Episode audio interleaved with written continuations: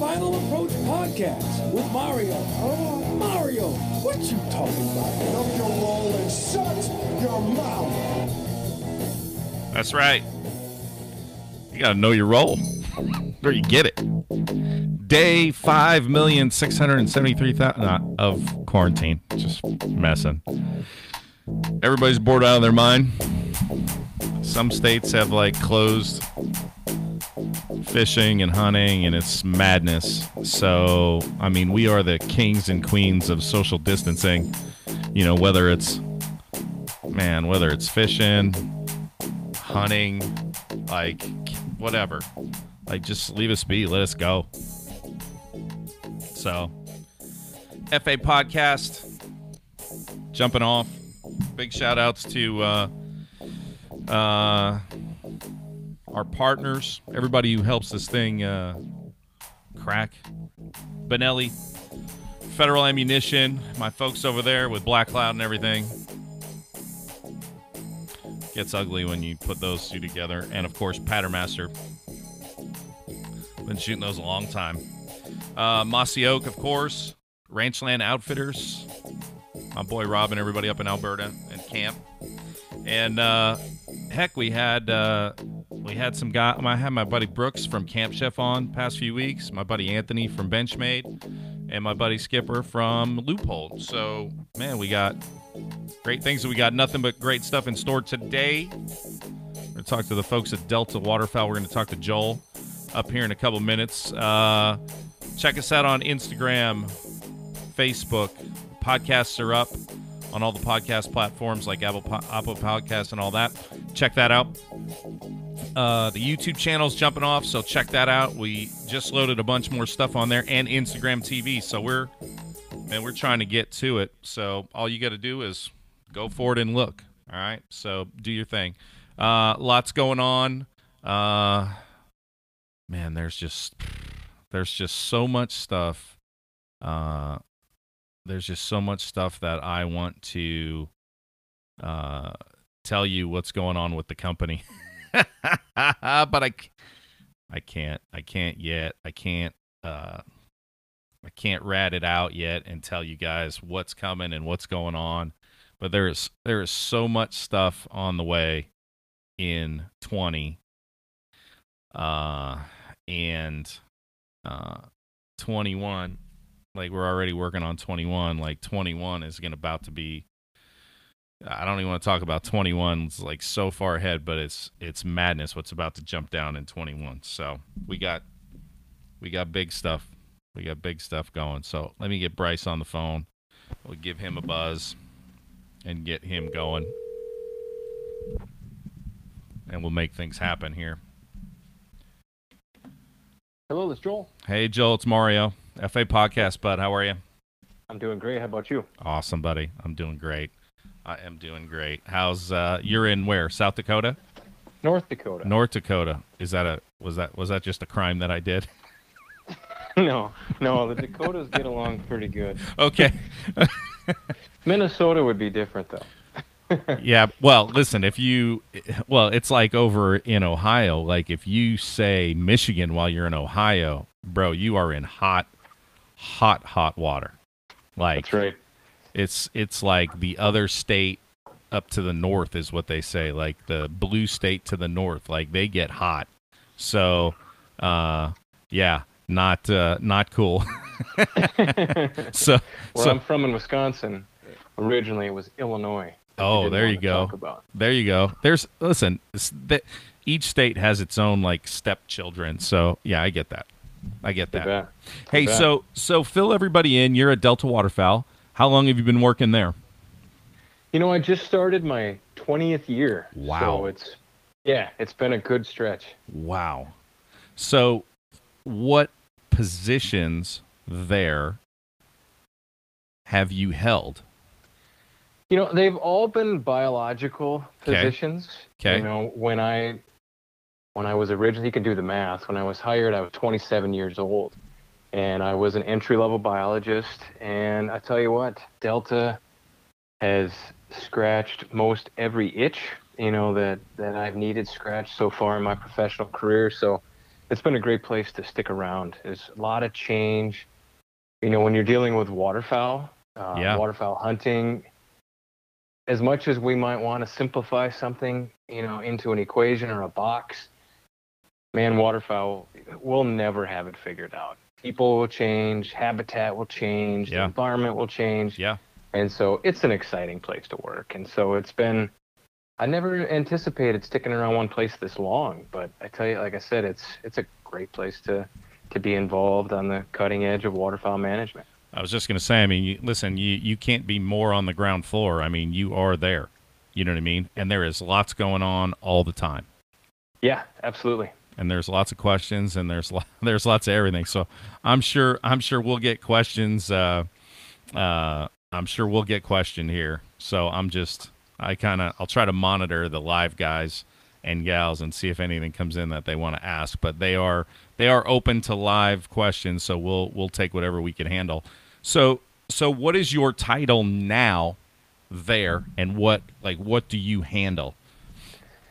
Yeah, my title is Vice President of Waterfowl and Hunter Recruitment Programs. So it, yeah, probably pretty descriptive kind of long Yeah. title. But yeah, I deal with with our duck production programs, Gotcha. our field programs, delivering, growing, managing, and I also deal, which I love, they Right. balance each other and complement each other extraordinarily well, is our hunter recruitment programs, hunter recruitment, retention, and reactivation programs.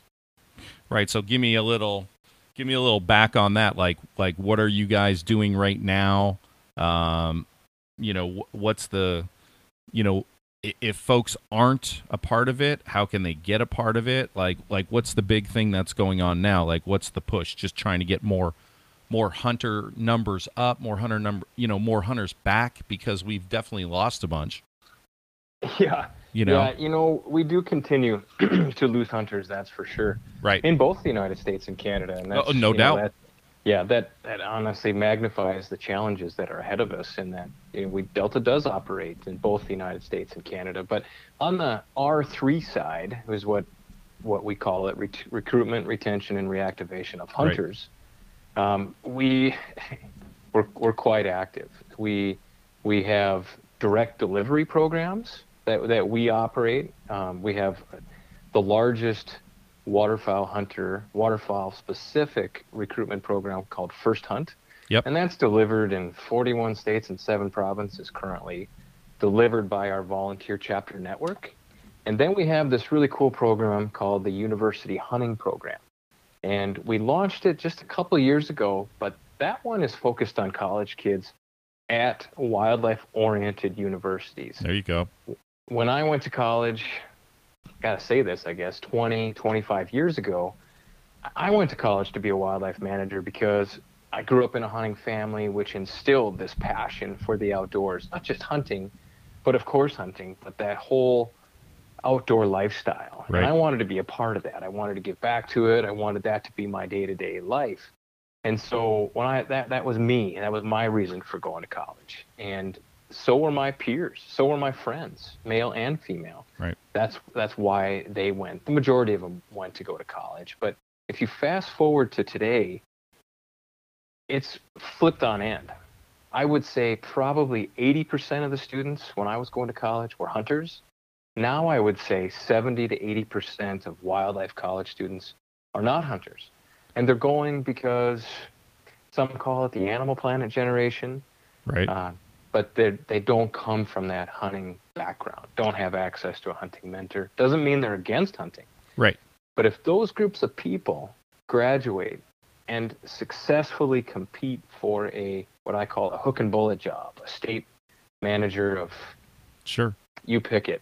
Right. If they don't come from a hunting background, it's not that they're going to be anti-hunting. It's that they may not have the they may may not understand our value system and unintentionally do things that hurt hunters. There's no and doubt. so this, yeah, so this program, man, it's pretty cool. So we partner with a with a wildlife oriented university. We find a professor that wants to work with us and deliver this curriculum. They find all of the non-hunting wildlife majors in their classes, and they offer them the chance to participate in this class free of charge. They get hunter education. We teach them how to, you know, shoot a firearm, break some clay birds. We take them on a duck hunt, and then we teach them how to clean and cook those birds. Awesome. And when yeah, and when they graduate, they're a hunter. Yeah, see, there's there's a there's a similar program down in California that I've seen with with CWA, and what what they do is later than what you guys do. It was still a good thing, thank God. But what they did is, you know, but they they missed them early at the university level, but then all of a sudden they become uh, an actual employee of a refuge and say they don't hunt.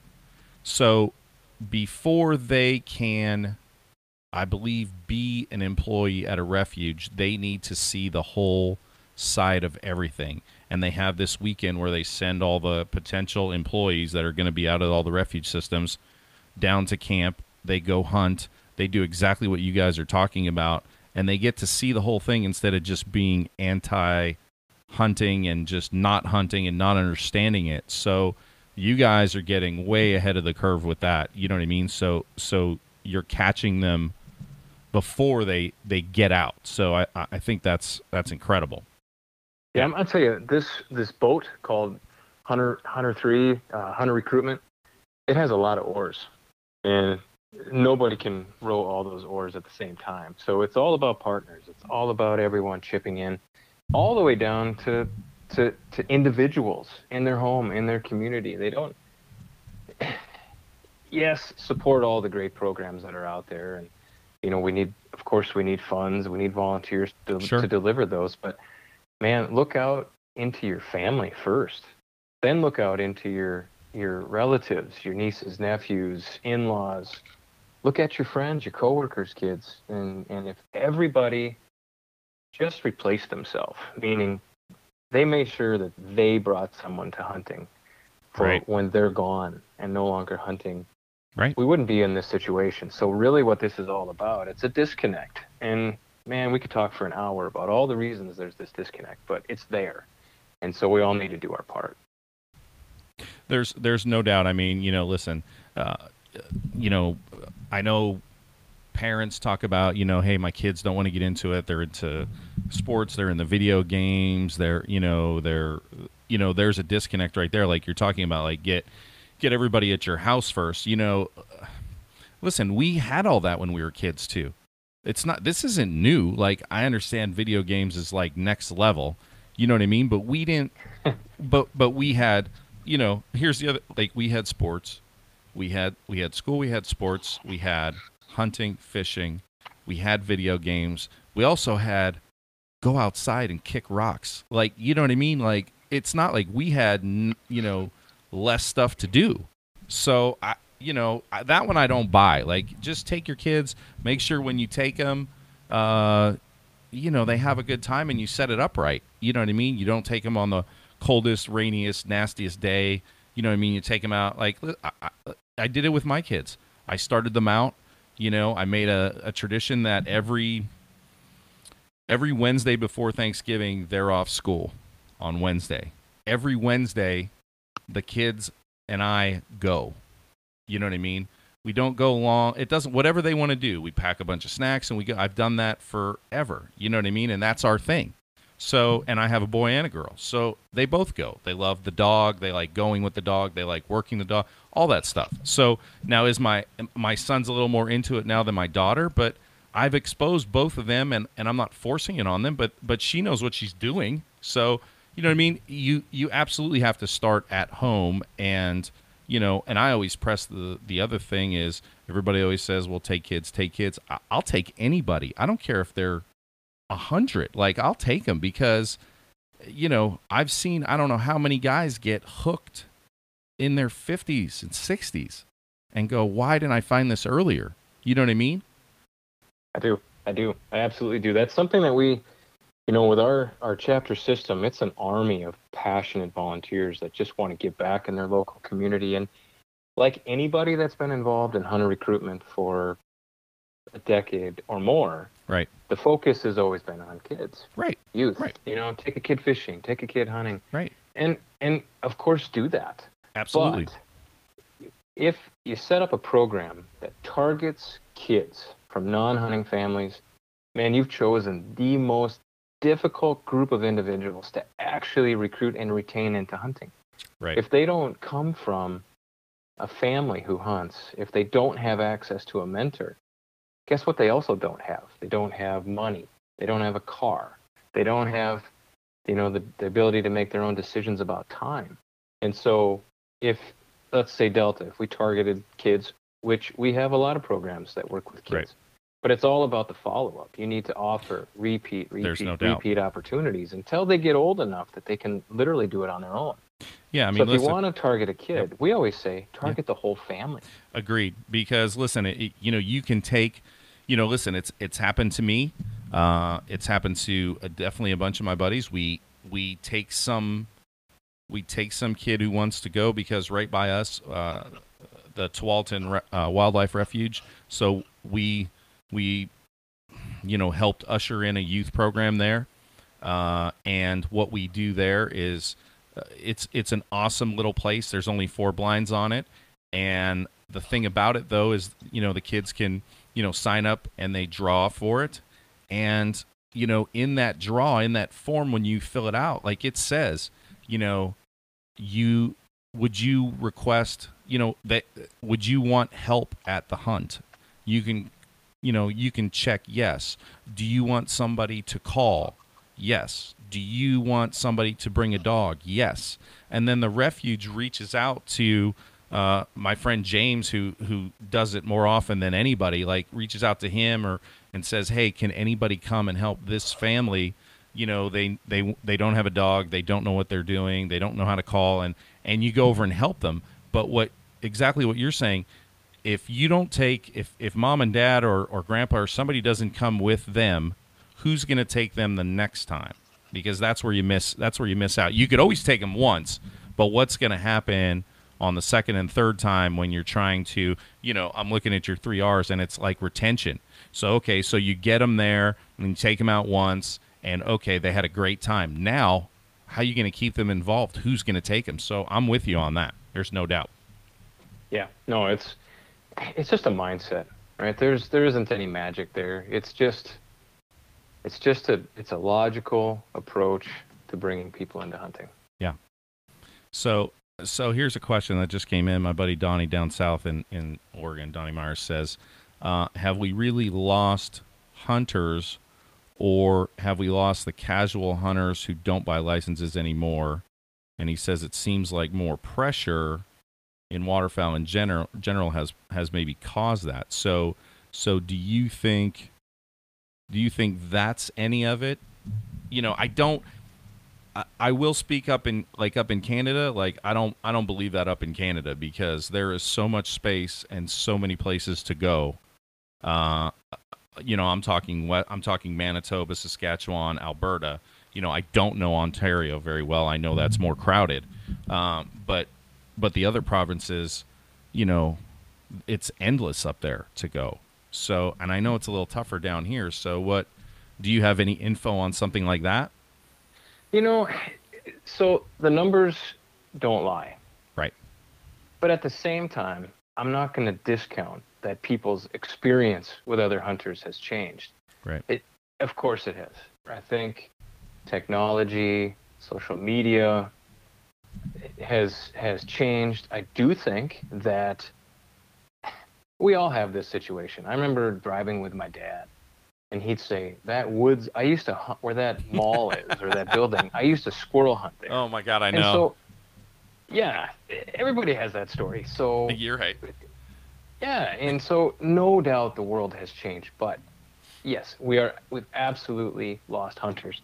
I think we can learn a lot from Canada as as folks in the United States. The United in Canada, you just hit it on the head. They have all the ducks that they would ever want. And they hardly have any hunters, relatively Yes. speaking Yes. as you know, if you look at it specific to waterfowl hunters, back in it would actually be. I'm kind of looking at the numbers in front of me, Yeah. Yeah. Let's and these are rough numbers from a graph. So about 1978 was the peak in Canadian waterfowl hunter participation, and they had about a little over 500,000 waterfowlers. If you go all the way to 2018, there are currently about 140,000 waterfowl hunters. That's crazy. So that's a ginormous. Uh, I guess to borrow a line from the, my favorite movie, Elf, or Christmas movie, it's ginormous. It's huge, and so it's not a resource limiting issue. It's societal change. what It's that urban rural disconnect. It's video games. It's sports. I call it urban drift, is what I call it. And Right. I think in the United States, that's what we're experiencing here today. what are the what are the U.S. numbers? Do you have some U.S. numbers so guys can Yeah. kind of understand, you know, what we're what we're talking about? Because listen, the more people that hear the message, the more people that can get out and do something about it, or you know, uh, it's listen, it's easy to take somebody fishing, or you know, it's easy to you know do something like that that doesn't you know that doesn't involve much gear or anything like that. But you know, listen, waterfowl hunting is not that hard uh, as far as when you have somebody who does it, like they have all the crap. You know what I mean? We have it all. I have enough of I have enough like if like if a war breaks out and we have to duck hunt, okay? I have enough stuff for everybody in my neighborhood. Do you know what I mean? Like Do so so that's what I'm saying. So it's so easy for us to take people because we got all the crap. So it should be that simple. It should. It should. Yeah. So to, to give you the numbers, so these I, I can't. I can get really darn close because I'm looking That's at a at a line graph, and so we would have peaked in the United States in the year 1970. We had about two million and thirty thousand duck hunters. Is what I'm going to say. Over two million for sure. That's Right. between in between two million and 2.1 million. Now today, or 2018, which would be the most recent wrapped up numbers, we're Right. between 1 million and 1.1 million. So we ourselves have experienced uh, a huge decline in waterfowl hunter participation. Yeah, I mean that's a million. That's a million duck hunters. Mm-hmm. Yeah, it's where, been a big drop. Where did now? Listen, I listen. Like you said, all that other stuff, and and and I also will throw in. You know, there has been a. I I, I mean, you have to have some knowledge about this. I mean, there's been an enormous amount of, you know, duck clubs, land leased, you know, all that kind of stuff to kind of stop, um, you know, public access. You know what I mean? So, so I know that's changed a bunch, and urban growth has changed a lot. Like you said, uh, we used to squirrel hunt there, we used to goose hunt there. You know what I mean? Like I, I get it. Um, but man, a million, a million. that's a Big number. That's, That's a lot a- of people. yeah. I mean, listen, you, Yeah. you know, on the deer hunting side, like you, you lose a million, you know, you lose a million deer hunters, like you've lost like Ohio. You know what I mean? Yeah. And and yeah, folks don't understand that, right? we were under a million. Right. Yeah, and folks don't understand that. Like you, you could like deer hunting in Michigan, uh, Ohio, Pennsylvania. You know, there's there's a million or close to a million deer hunters in those states. You know, so we're talking about you know we've lost a whole state of duck hunters throughout the country. That's horrible. So It is. Yeah, and, and the other part, which is, you don't judge a book by its cover. So, taking that concept and and for the individuals that are experiencing crowding, I'm not going to say they're not, but let's say point right to the individual that's experiencing crowding, and that individual says, "Man, we got a lot of duck hunters in my area," and I'll say, "Sure, you do. Got it. I'm not going to discount that, but there's." If you actually go inside the book, there's a stat that scares me Okay. actually more than anything okay, is that in the year 2000, so if you take you take every hunter, and this isn't just duck hunters, you take every hunter in the United States, and you and you figure out okay what age class of license holder is most represented in the license database. If you go back to the year 2000, okay, th- that most represented age was age 40. In 2016, the most represented age is 55. So basically, and if I could show you the graph, you'd see this huge drop off in young people. So what you have here is this giant mass of people moving through the system, getting older, and in about 10 years, they're going to drop out of the system, and we're going to lose A lot. a giant percentage of hunters. And so we do have 5, 10, 15 years, depending on who you talk to, to try to backfill that before it happens. And for that individual who says, ah, we don't need all the hunters, it'll be better for me. I get it. Selfishly, you're going to say, I have the place to myself, I'll have more access to the resource Right. but you know what you know we're we're losing our relevancy and we're losing a revenue stream that That's what the folks Keeps- don't really. Yes, that that is the number one thing. And listen, unfortunately, it all comes down to money. But things cannot function whether it is a fundraiser, a business, uh, anything. These things do not exist without revenue and people behind it, you know, making the charge. So uh, you can have, I mean, you can have all the people in the world, you know, on the charge, but if you don't have dollars to put behind the projects and and and studies and everything else, doesn't matter. Yeah i mean that's that's how our country operates it's it's a user pay system so you want to participate in that privilege of hunting Yeah. you pay for it and those fees go back into the management of the resource that you're you were just out there pursuing it's a it's a wonderful model it's a public trust resource Yeah, you you know, um, long time ago, I'd probably say, oh, I'd have to say maybe ten years ago. You know, when when duck stamp prices started kind of creeping up and going, you know, I, I, and I would always hear it. I'd hear it every year. I'd hear guys say, you know, oh my God, they raised the duck stamp again. They raised this, and I'm thinking to myself, what are you guys like? Really, what are you complaining about? Like, if it goes up, it goes up. Uh, We know where the money is going.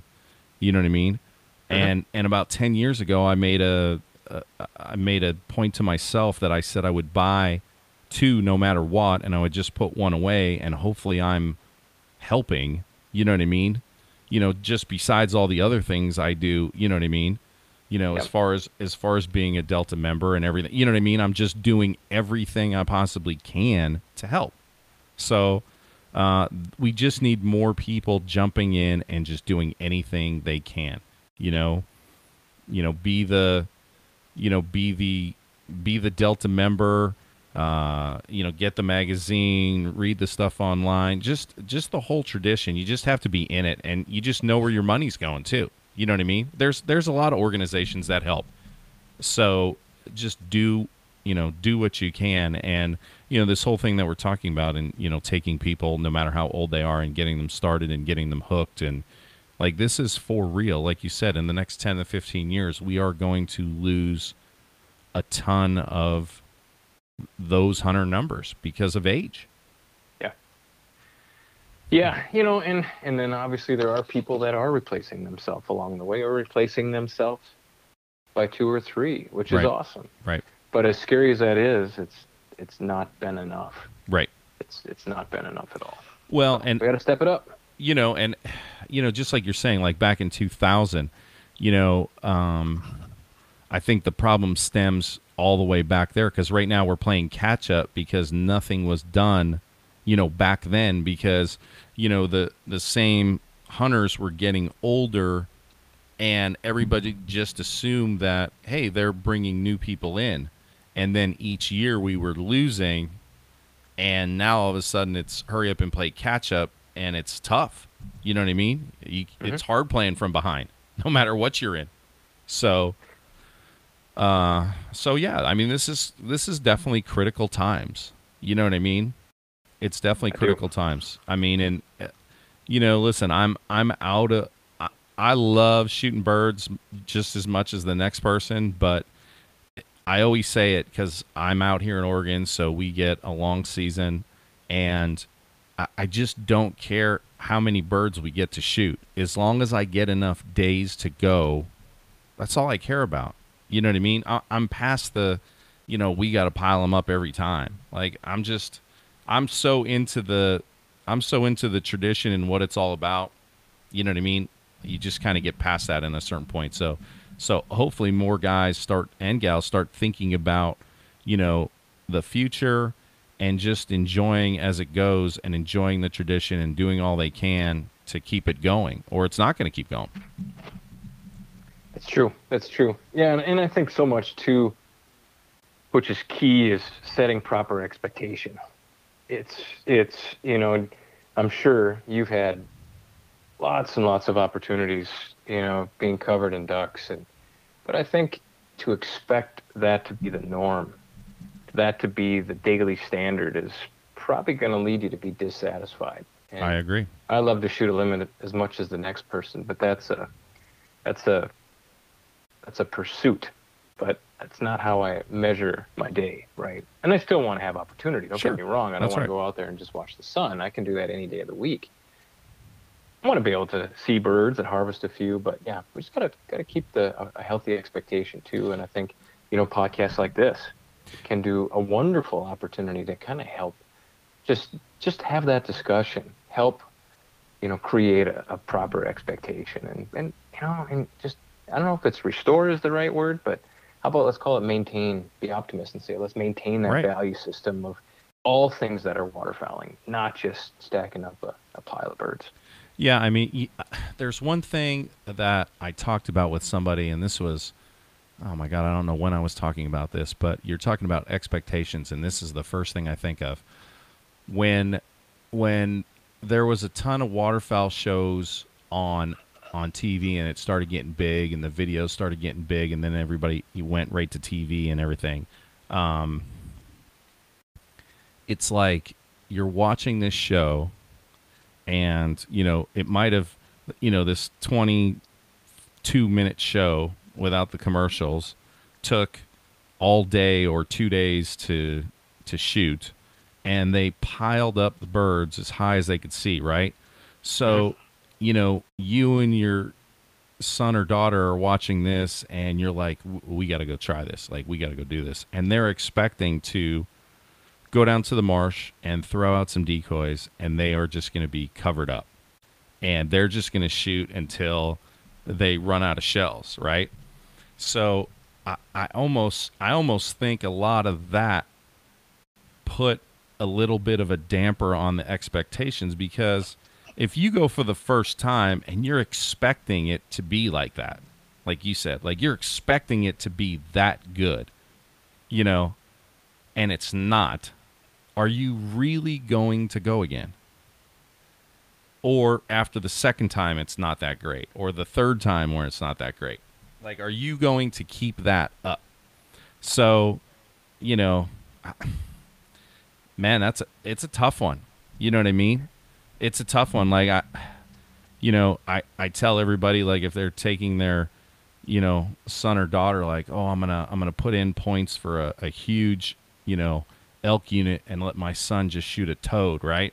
And I'm thinking to myself, "Mm, I'm gonna let my son son shoot a cow, or or the worst the worst spike or you know that we can find if we if we draw or do something because it is all downhill from there. Like, is that how you want to set the bar? You know what I mean? Like, do you want your son, shooting a six by six, like first time out, like 14 years old or something, and he cracks the trigger on a, a six by six bull and it's a monster, and then it's like, dude, that's a once in a lifetime deal. Like, when when are you going to do that again? when when he's 50? yeah. Do you know what I Yeah. mean?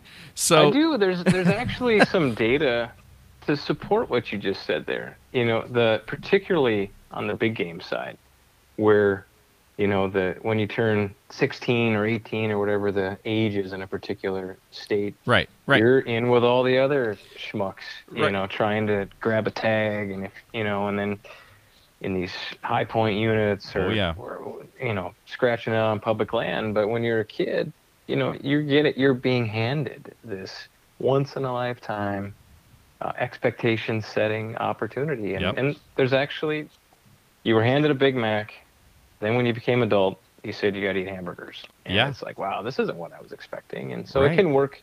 It can work against you. So I think And I listen, I'm right. and listen, I'm all for I'm all for somebody wanting wanting whether they're family member or somebody to have like the hunt of a lifetime. You know what I mean? I'm all for that.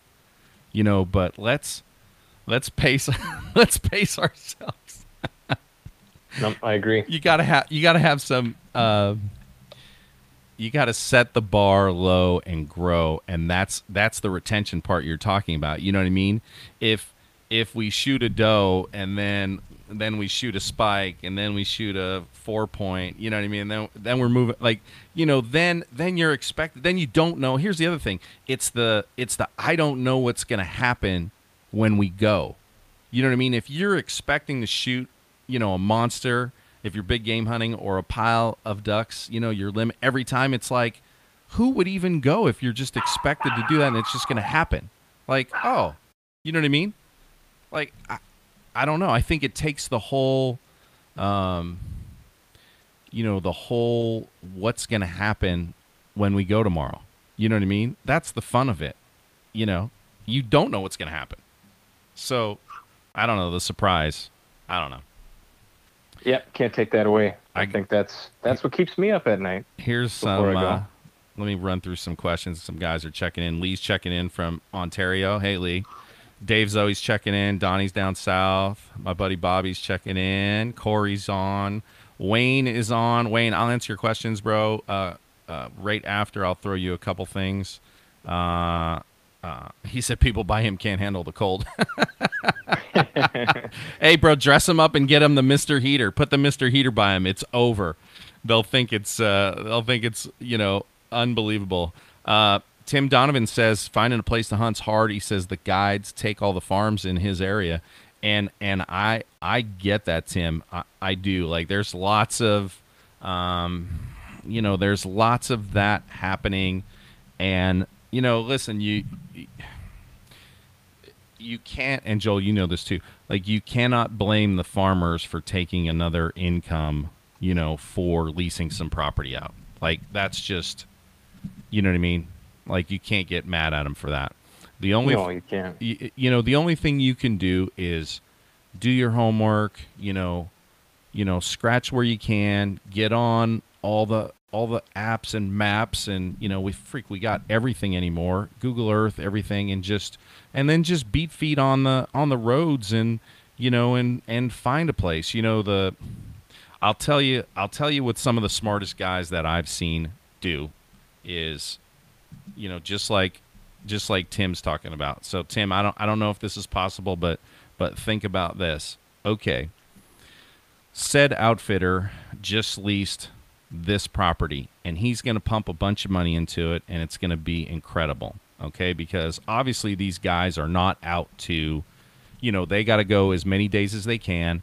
They got to operate, they got to do whatever they can. So they're going to pump some money into the properties to, you know, raise some feed, do what they can, water structures, like whatever they can do to improve that property. couple guys that I knew would watch all the outfitters. Where are they leasing everything? And then they would go talk to the farmers that butt up against there or near there. Because these guys are going to pump a bunch of money and everything in. They're going to make the properties better. They're going to hold more birds, so more birds are going to be around. So you might as well get somewhere in the area where they're at. So don't look at it like a negative. Think of it as a positive. Now, there's there's uh, an organization here that is not state owned or state ran, but uh, they do a lot of private projects where you have you know you want to do some water structures and this and that and you're going to put in a hundred grand and they're going to put a hundred grand in and they're going to move the dirt for you and put in the stuff and do everything.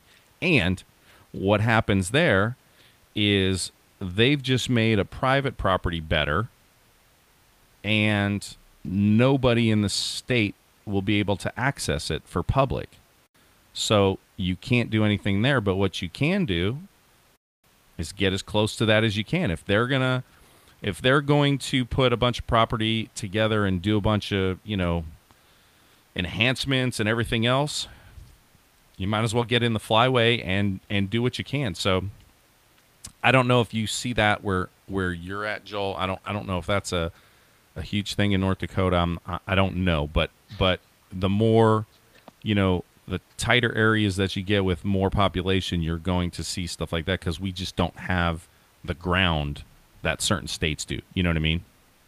I do, I do, and, and it, and that, and that, it, I'm an observer of, of hunting everywhere, and I, but I focus most of my hunting for waterfowl, you know, in, in North Dakota. You know, we, we have the opportunity here, but yeah, in some places, my best piece of advice for someone is to move. Uh, It, it just, it, it can be that, that, that sad. It just, it just can be. You know, you're three, four hours away from Yeah, a reasonable duck hunt, and so that ups the ante when you do go. Right, that puts so much pressure on that uh, on that experience to, to be great, to justify you know the time that you're doing, and I think that maybe would draw some people like that to hang up the waiters for a while. Yeah, Uh, but but yeah, you know, in, North Dakota, we're, we're we're pretty fortunate. You you can still knock on a door, right. ask and go. You know? Right. And it's it's not as good. It's not as easy as it was uh, 20 years ago, 19, 20 years But you ago. can but still do it, it. can still be done. Right. Yeah. Right. Um, so uh, we're doing the FA podcast. Uh, Joel Brice is with us. Uh, v- your title is cool because if you just stopped and said I'm the VP of waterfowl, that's a pretty big title. You know what I mean? but it, it's VP VP of waterfowl and hunter recruitment. But I do like the VP of waterfowl. Like I- I think that's that's pretty good. So you're talking about your R3 program and you talk about the recruitment and you know getting people in. So so what what is the next move for like retention that we talked about to keep them you know involved? I mean is that that's obviously what that is. Like keep them involved, keep them you know focused on doing this and and and engaged, I guess. You know what I mean? Yep. Yeah. It, it is. And, and it, I'll be honest with you. It depends. So so that's by my definitions. Right. If you go hunting, you're a hunter. Now you move into that second R. We need to retain you as a hunter. And waterfowl hunting is is different than other forms of hunting, and it's vastly different than fishing. I could take if you've never fished before, I could take you fishing for a couple hours, for an afternoon. I Right. could teach you all that you needed to know, and you could be a lifelong fisherman, right? Right. I could take you out squirrel hunting once, teach you how to do it. You could go out and be a squirrel hunter for life. Waterfowl hunting, it's going to take a few more experiences than that. If you're a kid, it's going to take you a lot of experiences. Right. Actually, you're going to have to grow up. Right. But what we try to focus on, I don't know, there's a sweet spot. It's about 18 to 30 years of age that I look at. And what's awesome about that is they're an adult. They have a driver's license. They have some money. Right. They choose what they do with their time. Right. Plus, there's that darn thing which some of us may curse, which is called social media and technology, YouTube. You can, with with a person in that slot, you can take them once, twice, and they can learn the rest on their own. They can search out a peer group. They can, uh, you know, they can recruit their friends and There's learn no it doubt. together. There's and no so, doubt. plus they don't have kids yet. Right. So when they do have kids, guess who can recruit their kids? They can, Yeah. right? And so we're not worrying about kids at that in that conversation. So we do need to plan follow up, several follow up opportunities for kids, which cuts into the number of people you can, you know, it cuts into your capacity to introduce new people. Right. So we're trying to focus on that 18 to 30, not exclusively that age range, Right. but we're looking at, you know, Well, I understand. more of a dominant category. Yeah, I mean, I understand what you're looking at. I mean, like you said, like just like we talked about before, like if you take a young a young kid hunting, who's going to take him the next time? If if you take somebody who's 18 and they're into it or they're 16 or they have their driver's license and then all of a sudden, you know, they're like, "Oh, this is cool. Like, I'm in." You know what I mean? Then you like you said, you got them. I mean, they're in. And and listen, the the beauty about waterfowl hunting and and just everything about the tradition everything that goes into it uh, it doesn't matter about you know the the first time you went to you know say the last time you're ever going to go I guarantee you're going to learn something, whether it's on your first time or your last time going. There is always something happening, something new occurs, you learn something, the birds do something. There's, um, man, there's just this mystique and mysterious stuff about just everything that goes on, and you just don't know what's going to happen. It, it's, you know, the whole Forrest Gump box of chocolates thing is just like you don't know what the, what the hell's going to happen when the sun comes up. You know what I mean? Like you don't. Like there could have been 5,000 birds in that spot. You get there the next morning and there just nothing shows up. Or there was two there yesterday and you're like, "Hey, we got a shot. Maybe there the two will come in and 2,000 come." Like you just don't know what's going to what's going to happen. And you also just I, I don't know, the fire burns for me all the time and I can't stop thinking about it. That's why I'm I'm in this industry. Like I I had to make it I had to like have a job in it because I couldn't. That's all I thought about. You know what I mean? I thought about everything about it, and it's all year. It's not just like two months of the year, three months of the year. Like this is. Yeah, I have issues. I need some therapy. and you don't want any help with those issues, right? No. Why? No, why Why? would w- Why would I? And and you know, just like you don't know what's going to happen, you also keep learning. So it's a constant process of learning how to get better, and and figure it out. And you'll never figure it out, but we say that. You know what I mean? By the time you think you figure them out, they do something else, and you're like back to square one. So, you know, it's it's. I don't know. It's the whole fun of the just the journey of it. You know, there's uh, there's a couple guys that I hunt with that um, uh, one one gentleman's in his 80s, and he's literally been hunting. Uh, you know, he would ride his bike to the marsh to hunt when he was that young because you could just do whatever because you were you were going down to the marsh to shoot a couple birds to come back for truly with dinner okay for your mom to cook and he talks about that all the time he talks about fishing like that and fishing for food and hunting for food and doing all that and the thing about him is he is so wrapped into the tradition like when it could be a pair of birds or you know pair of mallards just all of a sudden just lock up and just float in and get some shooting. Like like he's the first one to act like a little kid and say oh my god was that awesome. Did you see them just lock up and just come right in you know what i mean? And and he's like that all the time. So you know i, I think you know uh, listen people are addicted in you know certain levels i guess but he he's just so into it that even in his 80s and been hunting that long that it still does that to him. You know what i mean? Still. I don't know. I, I that's the fascinating part you know? Yeah, it hasn't changed for me. You know, I think one kind of last point there, and I think I laugh about this with my friends. I think the other reason why we all focus on recruiting youth is probably for those that are lifelong hunters. We have these wonderful memories of sure uh, in our childhood, and Yeah. so we naturally gravitate towards that. But I think there's something that's really funny. That 12-year-old kid, that 13-year-old kid, he's cute, he's cuddly, it feels good. He's also not a threat to your spot. So the day that kid turns 18, he's an asshole. Ah. Sorry. you know, listen, and there's there's some guys, there's no doubt about it, and gals, there's no doubt about it that that that comes into play. You know what I mean? And it's a terrible thing. You know, I man, I just you know, a- anybody that's listening or what like like the the worst thing to do is for somebody to take you and to have a decent shoot somewhere uh, and then you go and go back to that spot without them like that that just hurts. Like that is just like that's like breaking the rules that's breaking the rules in the rule book and there's no rule book. You know what i mean? Like we get that. There's no rule book but but yeah that's like the main rule not to do It, it is, yeah. And so there's a code. Nobody should break the code. Um, heck, you honor an introduction to a location. It's gonna open you up to a lot more invites.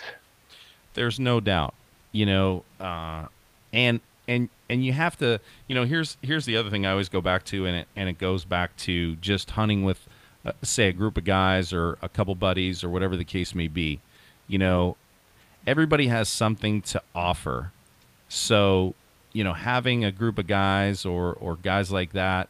I mean, whether you're older or younger, or you have mixed groups or whatever like that, like like that's like the more people you get into your circle, the better. Because okay, say okay, I'm older, so I have, you know, I have more gear because I've had more years under my belt and I made more money and whatever the case may be, right? But then I have a younger kid who, you know, he doesn't have a lot of gear, he does, but he's got more time to go scout. You know what I mean?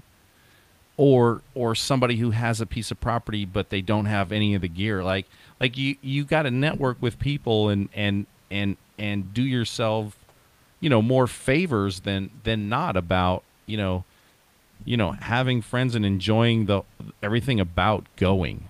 You know what I mean? The uh, I do. um, like been I, I went to New Zealand a couple of years ago for the first time, and opening day there is it's like it's nothing. It's like nothing I've ever seen. It is uh, a party, minus the alcohol, by the way. It is a party in the blind with you know food and family and friends and shooting some birds and and it is I, I I've never seen anything like it. Like it it, it kind of reminds me of like, you know, if everybody gets together and goes to like duck camp one weekend or goes to deer camp for like opening weekend or something like that. But this is like opening duck season and it is like the biggest party and people, you know, there, there would be there would be folks coming from, you know, say they lived in New Zealand, they moved to Australia, they would come back from Australia for opening day to go with all their friends because they've been doing it for however long. So that tradition right there, you know, I, I, I think about that sometimes. Like it's just it's just all about, you know, family, friends, tradition, learning stuff, going, having a good time, and, and we just got to get, you know, just like you guys are talking about, we just got to get more people into it, so it it keeps going, and we keep, you know, saving some some land and habitat and ducks and and just do everything we can for the environment. So, what? Um, I'll jump on a soapbox every once in a while, so I just go. But uh, on the on the Delta waterfowl side, I know you're not in charge of any of the habitat stuff, but with with the virus going on and everything going on, I'm sure that you know that your organization is still cranking. I would assume. Oh yeah, absolutely. I, you know, I guess the nice thing about yeah, we're all cranking to be honest with Right. you. You know, of Uh, right. course, with the you know the um, social distancing, Delta Waterfowl banquets aren't taking place, Right. and yeah, that's consistent Right. across all NGOs. So that's the side of the organization which which is probably most affected by this. But yeah, our Right. policy guys are out um, defending hunting, working on ag policy. Our Oh, yeah. program guys are out delivering. Our trappers are trapping. Our researchers are doing their research, and yeah, it's providing a few more challenges. But you know, we're all working remotely. You know, pretty much everyone in our uh, headquarters uh, is able to work remotely. I am. I guess I'm a little. I'm spending more time as a school teacher than I ever have before. but How old are yours? uh, 13 and 10. There you go. Yeah, so, So ask me some North Dakota history questions, and I might get them. you might oh you might get them. There you go. Don't ask me any Yeah. math. Doesn't matter what doesn't doesn't matter what age group that is. Math ain't uh, No. it's not happening for me. So I'll just I'll just No, let so you know right good. now. Yeah, we're we're still firing on all cylinders. Um, but yeah, of course, we all wish that we were back to our Sure. old normal, and so whatever that new normal is, it's Right. you know, let's let's just keep keep plugging along. So uh, if if folks are not a Delta member, uh, obviously they can just go to deltawaterfowl.org, and you, I mean, God, you can do everything online or renew or donate or you can do whatever you want now online and and just like you said if if you usually have a delta dinner coming up right and Yep. it's not happening you know make sure you go and you know get your membership re-up because you're going to miss the magazine and you're going to miss some you know what i mean? So you got to you got to think of that too because usually you go oh well i go to the dinner every year and that's when i re-up my subscription and i get my and i get this and i get that. But you know but if you're missing those if you're missing those banquets that aren't happening because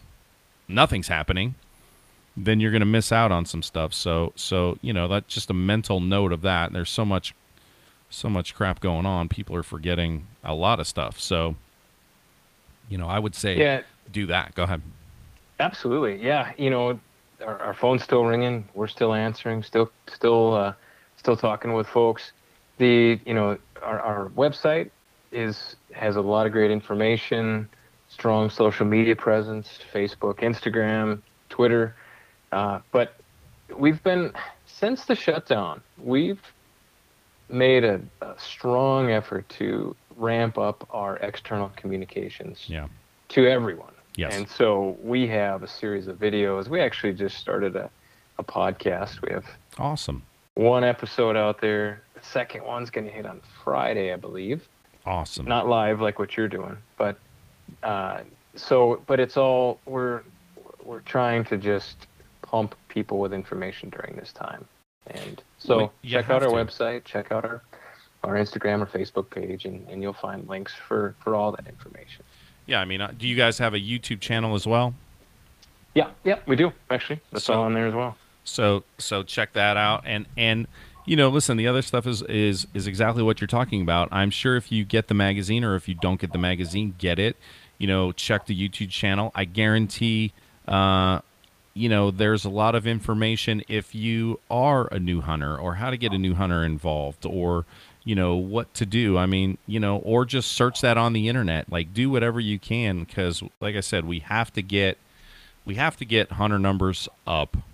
It just is you know listen a bigger a bigger crowd of people is a bigger voice. So you know what i mean? It's a louder voice. So the more that we could get involved you keep the tradition going you keep everything going. So you know that that's just the way it goes or it just won't be around for you know your kids my kids whatever. So we're just doing all we can. So hopefully guys will you know if they don't do stuff already we'll jump in and and start you know i think everybody's kind of getting a um you know just a like this whole virus is giving everybody an awful lot of information and an awful lot of like what can happen in the world and what goes on and you know what i mean so it's just a it's an eye opener you know on a lot of levels so um, you know, it's pretty, pretty, uh, pretty wild. So we'll just have to do all that we can. So hopefully, guys, go check out the website and gals, check it out, do whatever, and just try to, you know, try to bring somebody new this fall. Whether it's, you know, somebody in your family, the neighbor kid down the street, the neighbor family down the street, somebody, anybody, or a couple people. So you know, we try to do the same thing we try to do the same thing every year and hopefully everybody just if they put that on their list to do you know i always make a to-do list for before the season like who i need to take and i have like certain names i got to take this person i got to take this person and i got to take somebody new that's it so if everybody does that that'd be awesome you know Absolutely. I- would, you know, to put maybe to up the ante a little bit. Yeah. On our website is a program we call it the Mentor Recognition Program, and it's it's it's a program to encourage people to to take thing, take matters into their own hands, find someone, take them hunting. Now go to our website, fill in your information, the person's information that you took, just a quick little story, and attach a photo to it, and we'll send a certificate and you know to to the mentor and the person that they took hunting to kind of remember and commemorate that day. that's pretty cool also, we show we'll, we show on our our Facebook and Instagram pages, um, you know, periodically we show some of the submissions of of what came in, a cool story, a good picture, just to keep that top of mind for people. So yeah, like I said, take take matters into your own hands. Don't be an observer. Uh, I think hunters are uh, very apathetic. You Yeah. know, it's we're we're very we're very quick to to say something if if we're infringed upon. Right, That's right. Probably our nature, right? Yes. We go hide in That's the right. woods. We go hide in the duck marsh, and we don't really want to see people. That's right. So that's our nature. But we do need to come out of our shell and uh, fight for what we love. There's no doubt. There's no doubt. All right, folks, if you want to check out anything that has anything to do with Delta Waterfowl, it's deltawaterfowl.org. Joel Brice, VP of Waterfowl and Hunter Recruitment. I just like that part. So. Throw that one in there. You bet. Yeah, I have to. Joel, awesome. I appreciate all the info. Um, you know, we'll, you know, we've always been big fans of Delta. I always, I've always has been, have been. Uh, I'm, I, I always sit and chat with Paul Waite uh, when I see him and give him a big hug. So he's a good dude, and I've known him for a while. So uh, I, I enjoy, I enjoy him and a lot of the other guys at, at, at the whole organization. And you guys do great stuff. So, so we appreciate it. So. Uh, anything else, Joe? You want to add before we wrap it up? You know, I just want to I just want to uh, applaud the, the the good work that you do and, and the messages that you deliver on your podcast, and you know, just giving Delta this opportunity. And and I think I love that you picked this subject. You know, this is very near and dear to all of us. Yeah, We can't talk about it enough. There's no doubt. Thanks a bunch. Appreciate yeah, it. yeah. We'll do it again when we hit fall or right before fall. We could do it again and get everybody ramped up and get going. So that'd be great. I'd love it. Awesome. Anytime. Awesome, Joel. Thanks, bud. Hey, have a great night. Go get uh, go get that uh, North Dakota history done with your kids. we'll do right after math. That- oh, I leave that to my wife. Thanks, bro. All right. Take care. All right, have a good one. You bet. You too. Bye. See. Joel Brice in uh, North Dakota at uh, Delta Waterfowl. Awesome, uh, awesome information. Uh, big shout outs to everybody that that uh, jumped on tonight and had questions or anything. We appreciate that. Uh, Jeff Jones checked in, Tim checked in, Dave checked in. Everybody that always, yeah, I got my regulars that check in live when they got time. They want to check it out. Appreciate it.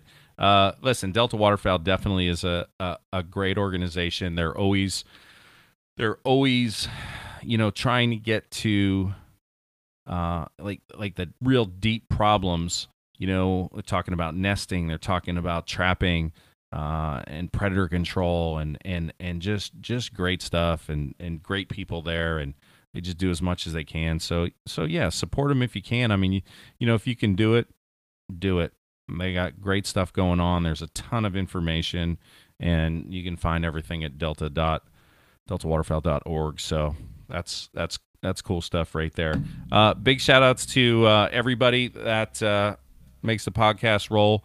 Uh, I do want to say next week's show, uh, you guys will be in for a real treat.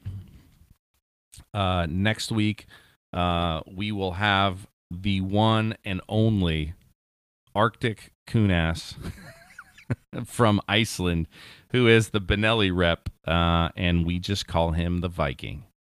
Uh, we're going to talk about some Benelli stuff and what's going on at Benelli and what cool stuff they have this year. And uh, if you want to laugh and have your stomach hurt, that next week's show is the show you want to you want to watch with this guy because him and I have been uh, friends for about oh I don't know just shy of 15 years.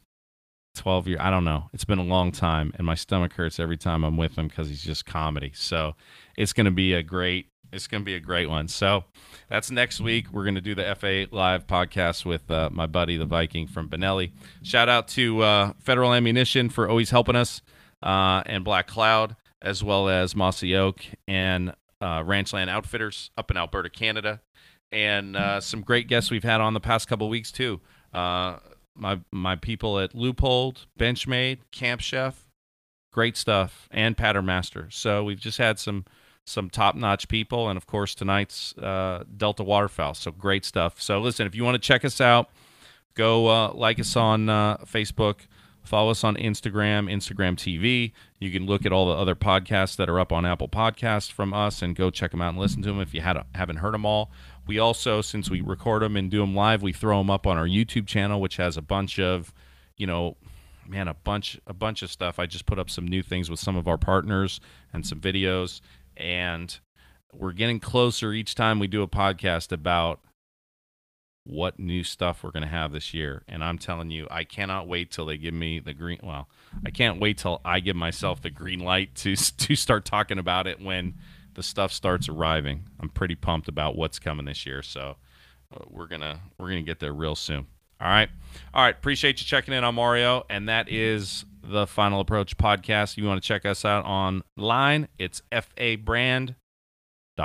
Appreciate it.